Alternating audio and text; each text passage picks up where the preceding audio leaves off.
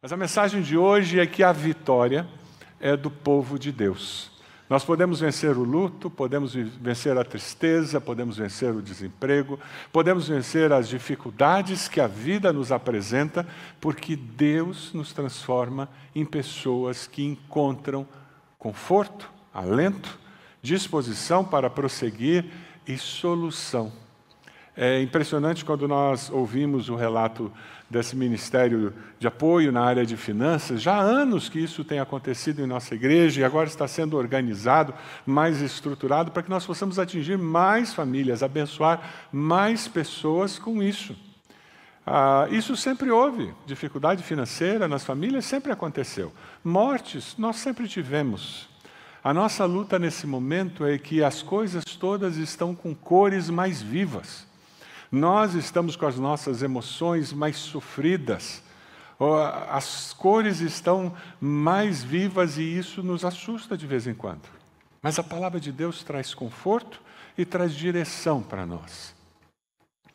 O texto que nós vamos estudar hoje é 1 Pedro 2, de 1 a 9. Eu vou pedir que você abra seu celular, sua Bíblia, pra, e, e mantenha conectado aí, porque a gente vai retornar várias vezes a esse texto. Se você está na internet, faça isso. Nós também temos acesso ao esboço da mensagem, ou no site da igreja, ou no nosso aplicativo, e você pode acompanhar a mensagem usando o esboço. Quando eu estava preparando essa mensagem, eu me lembrei de uma situação que aconteceu na nossa família. A casa que nós moramos, eu, nós herdamos do, dos meus pais. Foi o meu pai que construiu aquela casa ali no Jardim Social. E depois que nós herdamos, nós resolvemos fazer uma reforma. Alguém aqui já fez reforma em casa? Claro que gastou mais e demorou mais, né? Faz parte da reforma. Porque o Jaque muda para ter de casa, né? Você conhece o Jaque? Toda vez que você fala em fazer reforma, aparece o Jaque com a malinha, mudei para sua casa. Já que tirou essa parede, vamos tirar outra. Já que pintou aqui, vamos pintar lá. Já que vamos fazer. E, e é o que faz com que qualquer reforma seja um desafio. E para facilitar e diminuir o estresse, porque reforma é um troço estressante, não é mesmo? O que, que nós fizemos? Nós nos mudamos da casa. E nós fomos morar num apartamento aqui no bairro Alto. E foi ótimo. Gente inteligente, né? Que coisa boa. O problema é que o apartamento aqui no bairro Alto tinha uma rua de terra, a mais ou menos meia quadra do apartamento. Alguém aqui já morou perto de rua de terra? O que, que acontece? Poeira. A Ed começou a ficar desesperada. Ela dizia: Eu tirei o pó hoje cedo e já tem pó. Às vezes ela limpava duas, três vezes a casa, tirando o pó, por causa da agonia de olhar para os móveis e ver pó. E na realidade, se você quer manter uma casa limpa, você precisa ter intencionalidade, senão ela não vai ficar limpa. Você já foi numa casa que não é muito limpa? A sensação não é muito boa, né? Para manter uma casa limpa, você tem que ter limpeza como estilo de vida. Aí você mantém limpa. Tem que ser um estilo de vida. A gente pode fazer uma analogia disso com a nossa vida cristã. Para manter a minha vida cristã saudável, eu tenho que manter ela limpa. E é isso que Pedro vai nos falar. Sobre aquelas coisas que estão na nossa vida e que precisam ser retiradas para que ela fique limpa. Teologicamente, você chama isso de santificação, o processo de santificação que acontece na vida de um discípulo de Jesus. O novo estilo de vida do cristão, ele será expresso por uma busca de santidade, por uma vida de crescimento de fé. Faz sentido, não faz? Um processo que tem uma busca permanente. Quem tem livre acesso ao trono de Deus abre o caminho para as pessoas conhecerem a salvação em Cristo e alcançar a vitória. Acabou a mensagem. Podem ir para casa. A essência da mensagem é isso. Eu tenho livre acesso a Deus, eu posso ter vitória, eu converso com Deus e eu tenho a garantia de que Deus vai me purificar e vai me transformar e tornar a minha vida uma vida mais significativa. Se a gente vai conversar um pouquinho sobre o texto, dê uma olhadinha lá no versículo 2, versículo 1 do capítulo 2, 1 Pedro 2:1.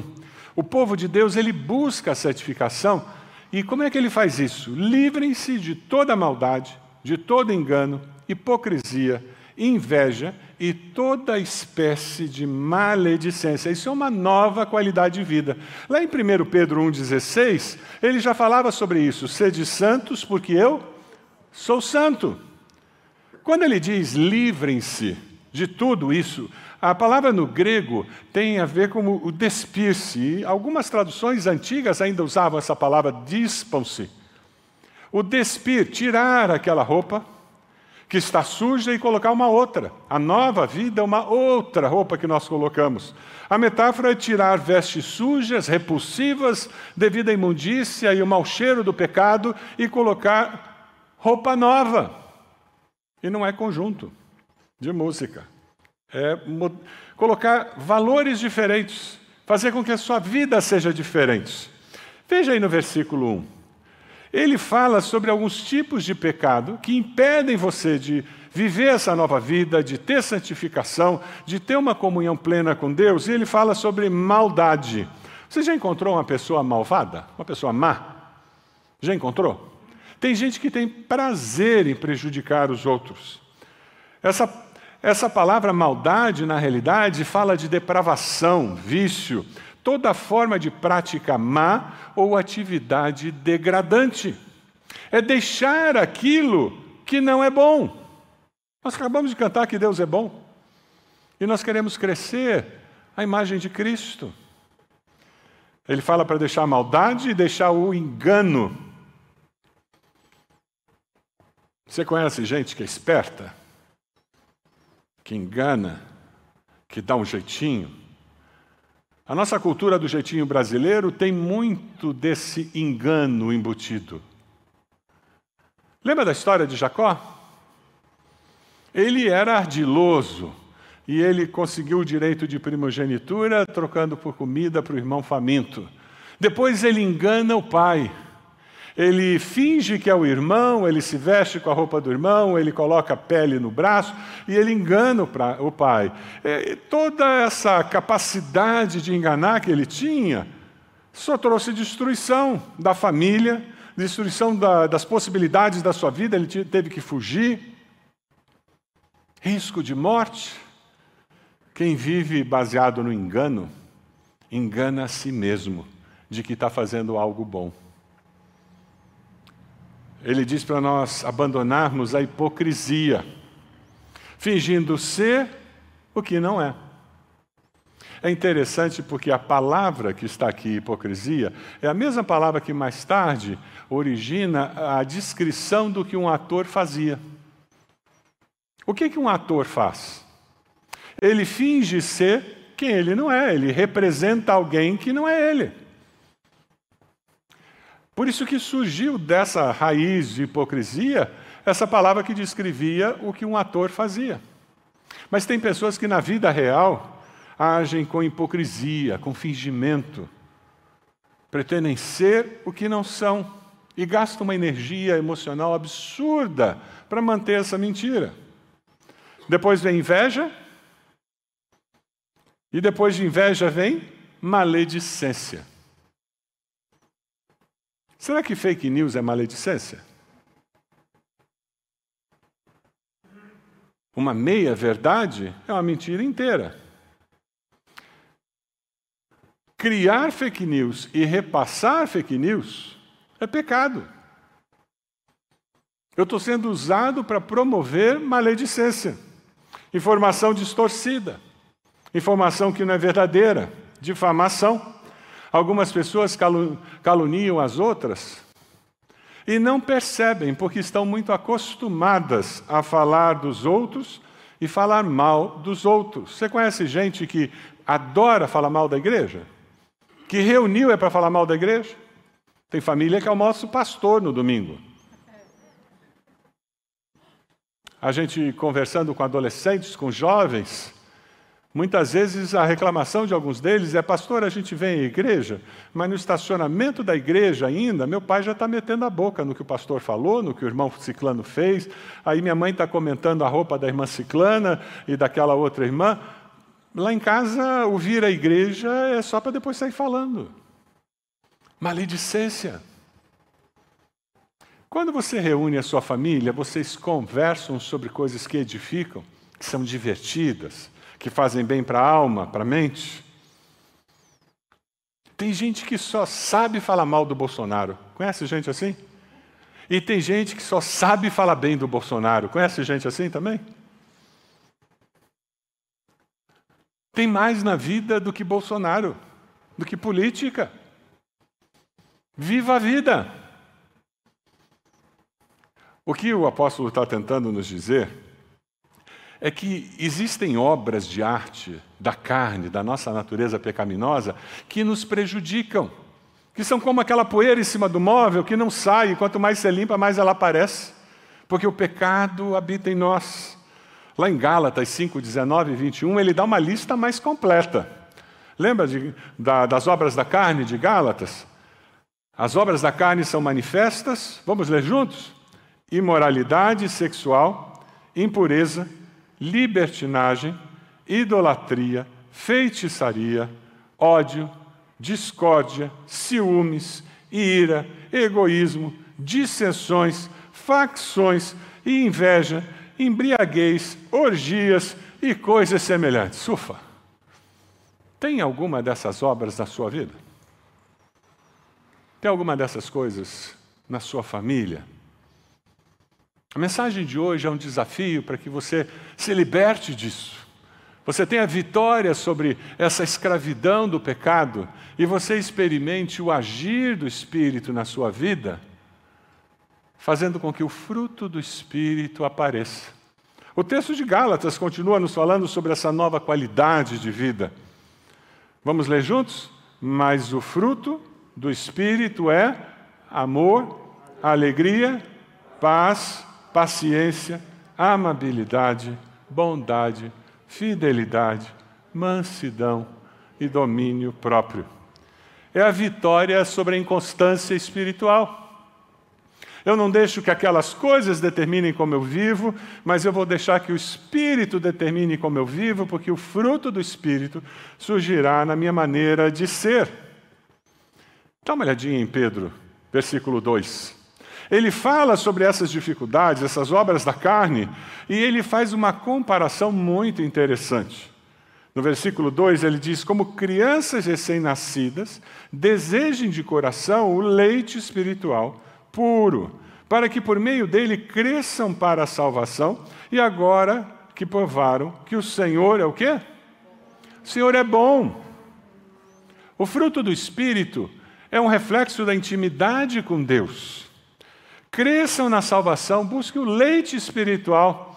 Nós apresentamos um bebê. No culto das nove tivemos mais bebês apresentados. É interessante porque nós estamos olhando aquele bebê e daqui a pouco ele vai começar a fazer o quê?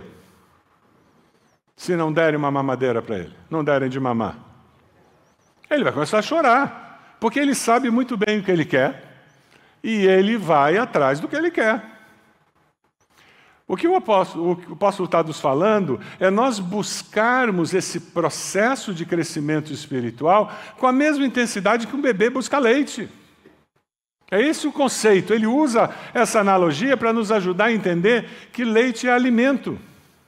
A importância de nós buscarmos alimento. Você tem lido a sua palavra diariamente, você tem gasto tempo com Deus, você tem participado de cultos? Você tem participado de momentos em que você se alimenta espiritualmente? O curso Mentores, ah, segundo o coração de Deus, a gente tem falado sobre a importância de nós nos alimentarmos, não ficarmos dependendo de outras pessoas para termos esse encontro com Deus, para aprendermos de Deus, para ouvirmos Deus.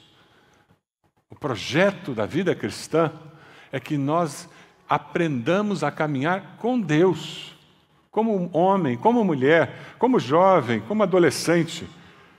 Veja lá no versículo 3, ele diz: Vocês provaram que o Senhor é bom. Então agora vocês precisam viver refletindo isso.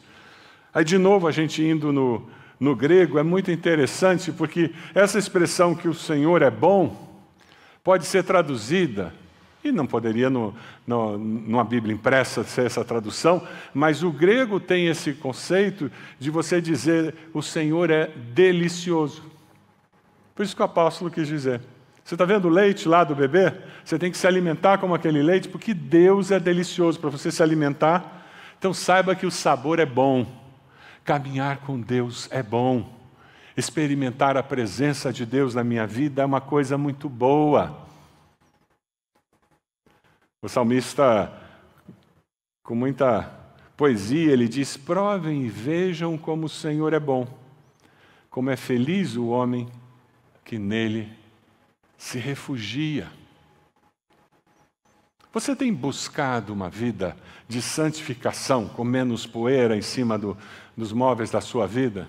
Uma vida mais próxima de Deus, em que você abandonou coisas que não agradavam a Deus e se ocupou de coisas que agradam a Deus? Porque o povo de Deus, ele tem uma missão muito clara. Nós somos pedras vivas, é o que o apóstolo vai começar a falar nesse texto. É interessante porque eles construíam os edifícios deles com pedras, uma em cima da outra, diferente de nós. E para manter essa estrutura toda, existia uma pedra que eles chamavam da pedra angular, e todo prédio precisava ter. Era ali embaixo, na esquina, e essa pedra fazia a grande amarração da construção. Essa pedra angular é Jesus. E nós somos as pedras vivas que foram acrescentadas a esse edifício quando conhecemos quem era Jesus e o que ele veio fazer. Cristo se torna o centro da nossa existência e aquele que nos dá estabilidade, segurança, porque ele é a pedra de esquina do edifício. Pedro, a partir do versículo 4, ele diz: à medida que se aproximam dele, a pedra viva, Jesus, rejeitada pelos homens, mas escolhida por Deus e preciosa para ele, vocês também estão sendo utilizados como pedras vivas na edificação de uma casa espiritual para serem sacerdócio santo oferecendo sacrifícios espirituais agradáveis a Deus por meio de Jesus Cristo, pois assim é dito na Escritura: Eis que ponho em Sião uma pedra angular, escolhida e preciosa, e aquele que nela confia jamais será envergonhado. Nesse texto, nós encontramos algumas características muito importantes da Igreja de Cristo. Não da, instituição, eu estou falando do corpo de Cristo, da igreja orgânica. A igreja orgânica é comunidade. Ela vive comunidade, ela se ampara, ela se ajuda, ela se exorta, ela se estimula, porque ela é comunidade. Você está fazendo parte de comunidade. Nós temos pequenos grupos em nossa igreja para fortalecer em nós esse senso de comunidade. Por isso que nós precisamos nos encontrar com os irmãos, participar de cultos. Precisamos estar durante a semana num grupo menor, com pessoas que me conhecem melhor, que oram por mim, que me exortam. Nós somos sacerdotes. Um conceito importantíssimo, nós não dependemos de alguém para chegar na presença de Deus. Mais adiante, Pedro vai falar que nós somos sacerdócio real. Jesus já nos deu essa possibilidade, nós chegamos direto com Deus. É por isso que você ora no parque, é por isso que você ora no quarto da sua casa, é por isso que você ora na sala, você ora na cozinha e Deus ouve. A qualquer momento eu tenho acesso a Deus. A igreja de Cristo Jesus é formada de pessoas que têm acesso direto a Deus, que não dependem de um pastor, de um sacerdote para conseguir ter comunhão com Deus. E essa igreja, ela anuncia as virtudes de Deus para aqueles que ainda não encontraram. Ela tem uma missão, ela tem um propósito muito claro dado por Deus. É interessante porque os discípulos são pedras que formam o edifício de Deus. Se fôssemos pensar na nossa igreja, Igreja Batista do Bacaxiri, com um pouco mais de 60 anos de organização, aquela pedra de esquina, Jesus, foi acrescentado alguns irmãos, algumas pedras lá naquele começo, lá na Gago Coutinho, naquele tempo em que a igreja era de madeira. E na secretaria nós temos uma foto das, dessa, desse templo de madeira. Era numa rua de terra. Tinha uma vala aberta na frente da igreja. E você pulava por uma, uma ponte. Você já andou em rua assim com vala aberta que tem uma pontezinha para você passar por cima? Era assim antigamente. E a gente ainda descia uma escadinha, porque o terreno era mais baixo do que a rua. Quem conheceu o Bacaxeri sabe que o prédio antigo nosso tinha um andar embaixo e tinha o andar da rua, aonde tinha o salão de cultos.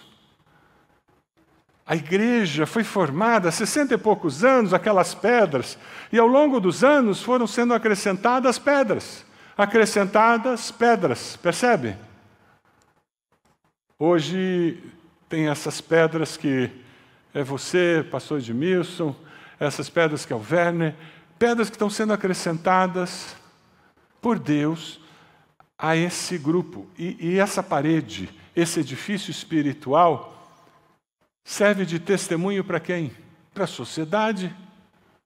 Aquele povo vive bem, vive em paz. Aquele povo abençoa a cidade. Mais de 70 toneladas de mantimentos apenas, fora material de limpeza e outras coisas, que você, como igreja do Bacaxiri, tem espalhado pela cidade. Quantas casas de recuperação têm recebido cesta básica porque nós temos contribuído?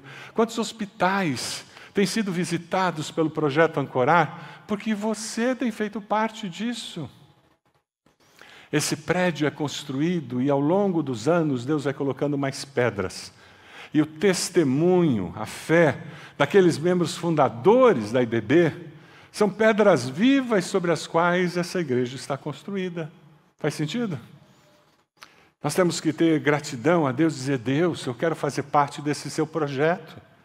Eu quero abençoar a cidade, eu quero abençoar nosso estado, nosso país, porque nós somos um edifício vivo, é um corpo vivo de Jesus. Lá em 1 Pedro, no versículo 7, ele diz: Portanto, para vocês, os que creem, esta pedra é preciosa, mas para os que não creem, a pedra que os consultores rejeitaram tornou-se pedra angular. E pedra de tropeço e rocha que faz cair. Os que não creem tropeçam porque desobedecem a mensagem para os que também foram destinados. É o conceito de Isaías 8,14, quando nós vemos que a maioria dos judeus rejeitam aquela pedra, porque na expectativa deles, eles queriam mais. Muito mais do que um Cristo que vinha como servo sofredor, eles esperavam um Cristo guerreiro para conquistar e acabar com o jugo dos romanos. E eles rejeitaram essa pedra. Para muitos, Jesus se torna condenação porque eles rejeitam Jesus por causa das suas filosofias, seu pensamento, sua autossuficiência, mas graças a Deus, para outros, Jesus é salvação, pois eles encontram o amor de Deus revelado na pessoa de Cristo Jesus. Você é uma pedra no edifício de Deus? Você já assumiu um compromisso com Deus, dizendo: Deus, eu quero fazer diferença nessa sociedade, na minha família, porque eu quero viver segundo os princípios que o Senhor tem. Eu quero me santificar, eu quero abandonar aquilo que não pertence à vida nova. Eu quero viver a nova vida com o fruto do Espírito. E daí nós passamos ao versículo 9, em que ele reafirma essa verdade de sermos geração eleita, sacerdócio real nação santa, povo exclusivo de Deus, para anunciar as grandezas daquele que os chamou das trevas para a sua maravilhosa luz. A igreja é povo de Deus. Deus tinha um pacto com Israel e nós vivemos agora. Lembra quando a gente celebra a ceia do Senhor, em que tomamos o cálice e falamos que é o novo pacto? Em Cristo Jesus existe um novo pacto baseado no sangue de Cristo que foi derramado na cruz do Calvário para nos perdoar dos nossos pecados. Nós somos geração eleita. Em Cristo é oferecida uma nova e íntima relação com Deus. Nós podemos desfrutar desse novo pacto, desse novo momento com Deus. Sacerdócio real. Lá no na cabeça daqueles judeus que estavam lendo a carta de Pedro, a ideia de sacerdote para eles era muito clara. Ele trabalhava no templo, ele tinha várias responsabilidades, ele oferecia sacrifícios. O judeu, quando saía de casa, ele ia para o templo, ele levava um, uma, um novilho, levava um, uma ovelhinha, ele levava um, uma, um pássaro, uma pomba, porque alguma coisa ele tinha que oferecer no templo, dependendo da condição financeira, era isso que ele fazia. É, E aquele sacerdote tinha o sumo sacerdote, que era o principal deles, ele entrava uma vez por ano naquele Santo dos Santos, um lugar separado, onde tinha a arca do Senhor, e tinha um véu muito grande, que na realidade não é um véu transparente como a gente imagina, mas um véu grosso, dessa grossura, tecido, e ele separava aqueles dois ambientes. Esse sumo sacerdote, quando entrava ali, era tão perigoso ele morrer se ele não estivesse santo, o que acontecia é que amarravam no pé dele uma, uma corda, e na beirada da roupa dele tinha uns guizos para o pessoal saber que ele estava se movimentando lá dentro e se ele caísse, se ele fosse morto, eles puxavam pela corda, porque ninguém poderia entrar para pegar o corpo dele. Aquele lugar separado, nós encontramos um relato em Mateus da morte de Jesus que diz: depois de ter bradado novamente em alta voz, Jesus entregou o Espírito. Naquele momento, o véu do santuário rasgou-se em duas partes, do alto para baixo a terra tremeu e as rochas se partiram. Aquele véu que separava não separa mais, acabou, foi retirada, a entrada agora é livre. Você pode entrar no Santo dos Santos, na presença de Deus através de Cristo Jesus, aleluia. Essa é a grande beleza do Evangelho. Não depende do que eu fiz ou do que eu vou fazer, depende do que Jesus fez. Quando ele morre naquela cruz, pelos seus pecados, ele dá acesso livre e restrito para os seus discípulos à presença de Deus.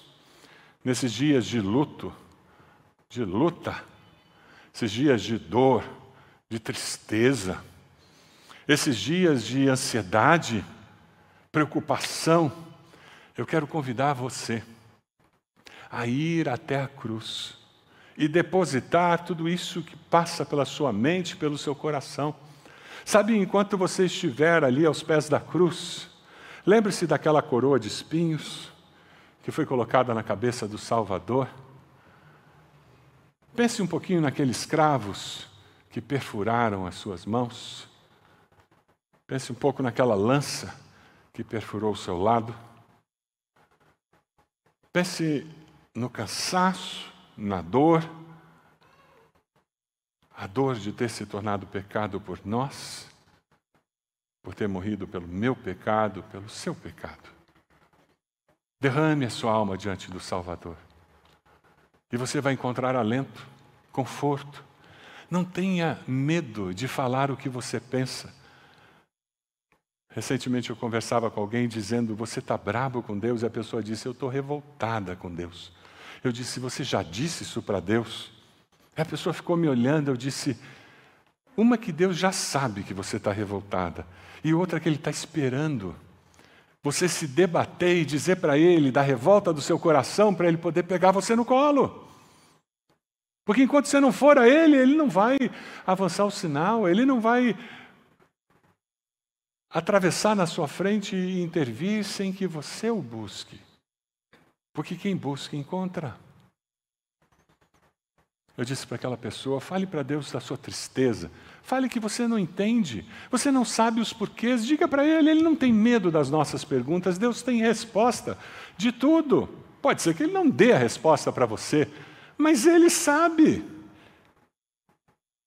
E como nós cantamos, porque Ele é bom, quando eu tenho essa certeza, é como um farol que ilumina as circunstâncias da minha vida e me ajuda a ver melhor o que está acontecendo ao meu redor.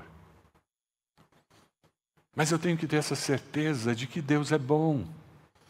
E eu só vou experimentar o fato de que Deus é bom se eu buscar a Deus, se eu for até os pés da cruz, se eu derramar a minha alma ali, eu vou descobrir que Ele vai me pegar no colo ele vai me acalentar. Ele vai me acariciar e dizer: Calma, minha filha, calma, calma, eu estou com você. Ele vai confortar. Ele vai garantir que eu e você sintamos segurança da presença dEle. Ele vai nos relembrar de quem nós somos, povo exclusivo de Deus, nação santa. A sua identidade tem que estar baseada no Deus que você tem E não do que você pode fazer, não na sua família, não nas suas habilidades, não na sua condição financeira, mas em quem é o meu Deus. Quando eu sei que eu sou propriedade exclusiva de Deus, eu pertenço a Deus, eu fui criado à imagem e semelhança de Deus, tudo começa a ter um sentido diferente. Existe uma segurança que vem disso, uma certeza de que Deus está no controle. Existem objetos que se tornam extraordinários por causa da história que eles refletem. Alguns anos atrás eu fui na Alemanha e um membro da nossa igreja que morava lá tinha um pedaço do muro de Berlim. Graças a Deus ele me deu. Vai aparecer aqui. Eu fiz um quadro. É um pedacinho do muro de Berlim. Tem um significado tremendo. Para a minha geração, então, que viveu a Guerra Fria, aquele muro cair, nossa, que coisa incrível. Aquele é um pedaço de muro mas ele adquire um, um valor especial por causa da história que ele representa. Muitas vezes o objeto tem muito valor por ter pertencido a alguém. Eu trouxe aqui essa espada. Essa espada, ela é de 1883. Essa espada lutou na Guerra do Paraguai. Ela pertenceu ao meu trisavô. Ele morreu na Guerra do Paraguai. Ele era almirante e o navio dele naufragou. E recuperaram a espada e entregaram para a esposa, a viúva. Essa espada tem um valor histórico, ela é muito antiga, mas o valor maior dessa espada é porque pertenceu ao meu trisavô.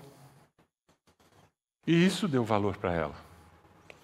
Sabe, muitos museus têm coisas que têm valor porque elas pertenceram à figura da história, pertenceram a um grande, a um grande estadista, a um grande mestre, na é verdade. Você tem valor porque você pertence ao grande Deus. Você tem valor porque você é propriedade exclusiva dele. Aquele bebezinho que nós apresentamos hoje foi gerado no ventre da mãe por esse Deus, que já dali amava com amor incondicional. Descobrir o amor de Deus e saber que as misericórdias de Deus se renovarão sobre a nossa vida todas as manhãs muda a nossa história. Eu tiro o pó da minha vida. Eu deixo que o Espírito produza o fruto do Espírito em mim, porque eu pertenço a esse Deus. Eu tenho certeza que eu vou vencer, que eu vencerei as adversidades que a vida trará, porque eu sei que eu não estou sozinho, eu pertenço a esse Deus. Santificação é eu me entregar a esse Deus e me envolver nesse processo de conhecê-lo cada dia mais, de uma forma mais íntima. Eu queria convidar você a baixar sua cabeça e fechar seus olhos agora, porque eu queria perguntar a você se você já entregou sua vida a esse Deus. Se você tem uma relação íntima com Ele. Se você já se arrependeu dos seus pecados e confessou Jesus como Senhor e Salvador da sua vida.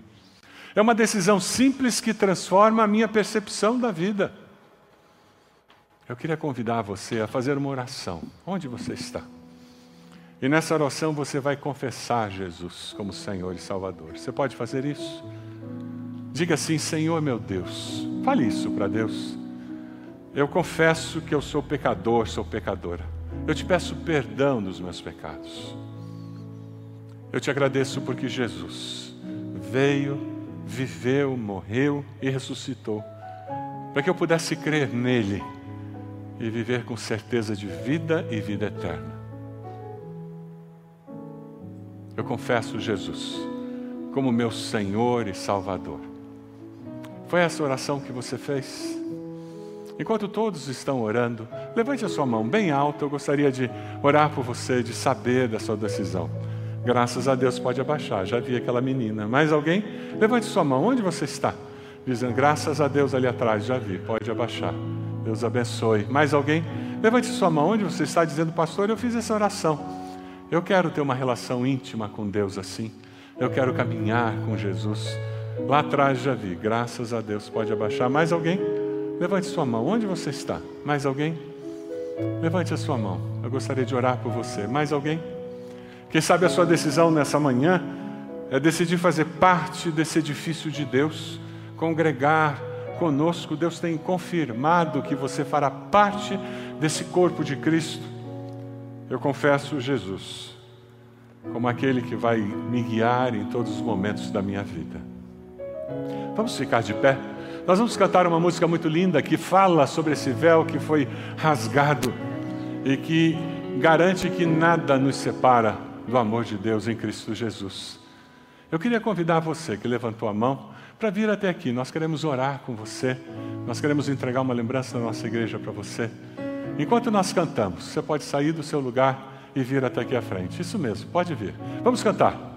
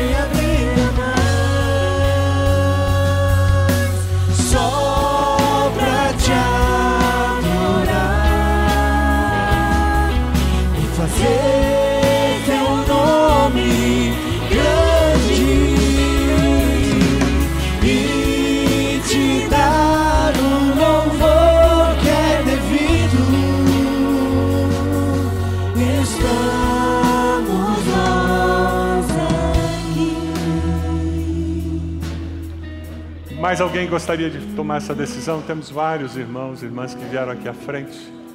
Nós vamos cantar mais uma vez esse cântico. Deus está falando com você, Deus está desafiando você a tomar um compromisso, a fazer um compromisso conosco. Venha até aqui, nós queremos orar com você, queremos abençoar a sua vida. Vamos cantar mais uma vez, vamos lá. Jesus, em tua presença, reunimos-nos aqui contemplamos tua face e rendemos-nos a ti. Pois um dia tua morte trouxe vida a todos nós e nos deu